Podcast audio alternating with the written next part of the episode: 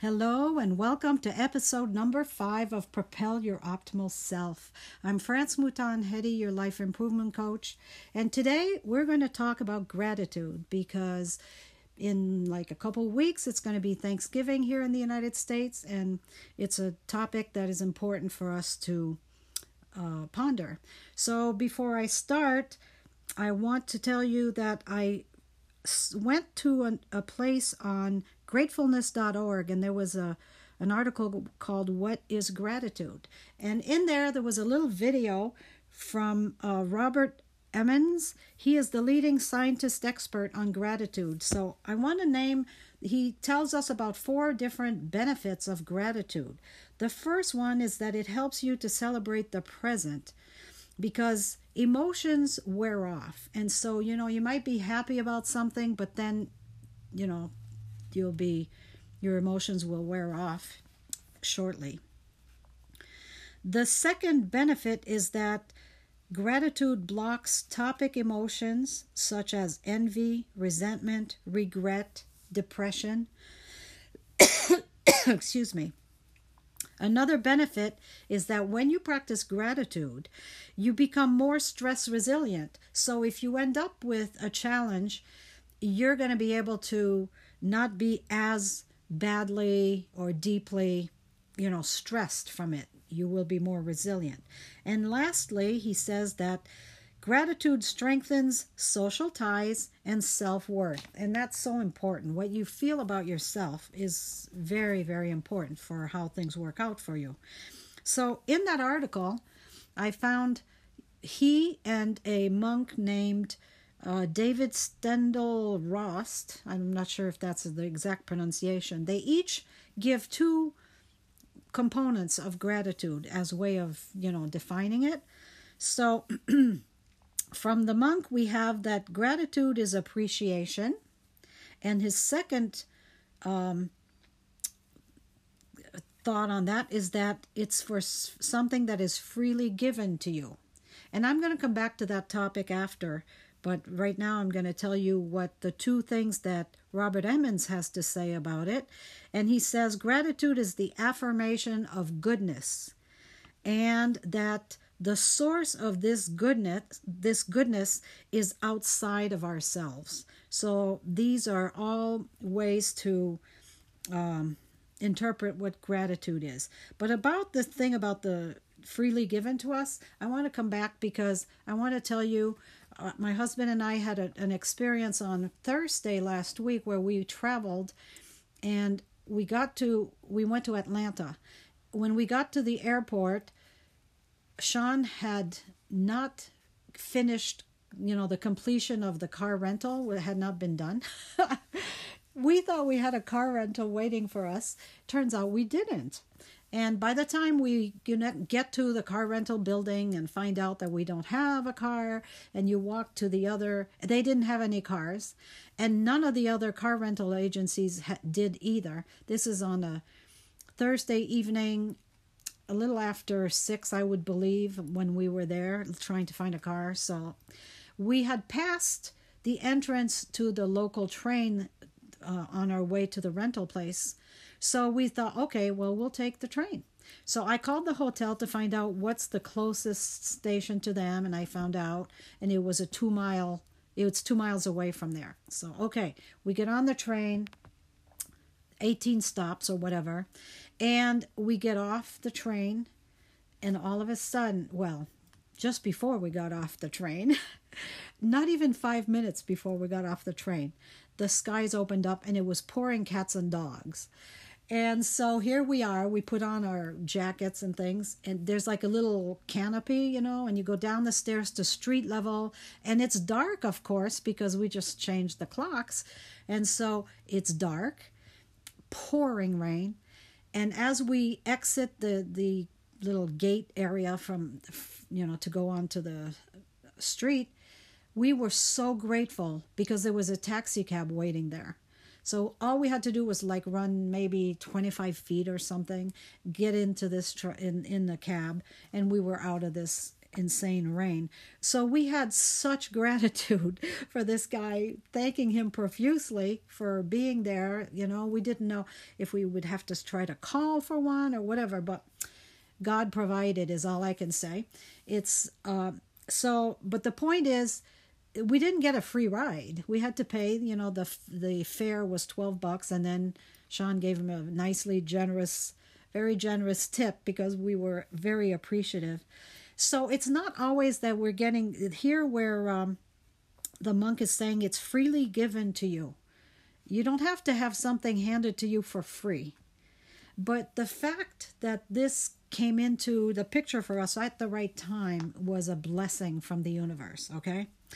So um, anyways, I'm going to go through some quotes that I rounded up on this topic. And the first one is from this monk. His quote is The root of joy is gratefulness.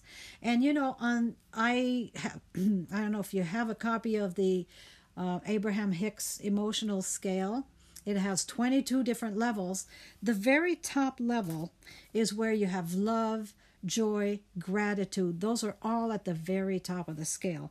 And so to experience joy, which is the way we're supposed to live our life, is joyfully.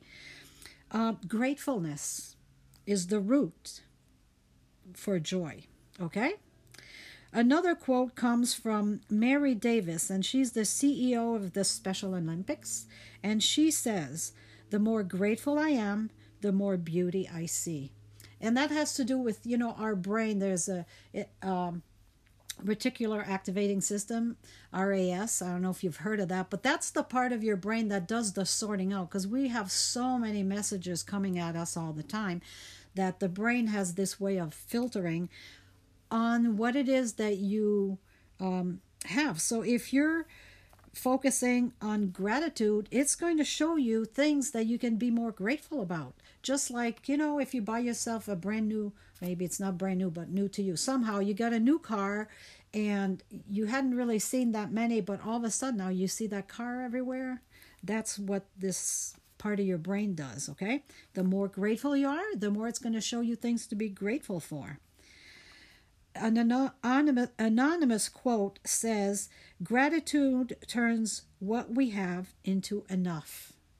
And you know, being content is a very good place to be. Sometimes, you know, you want to have more, but you need to be grateful uh, that you have enough, and that needs to suffice as you go along that brings us to Jim Rohn, who's an author, an entre- entrepreneur, and a motivational speaker.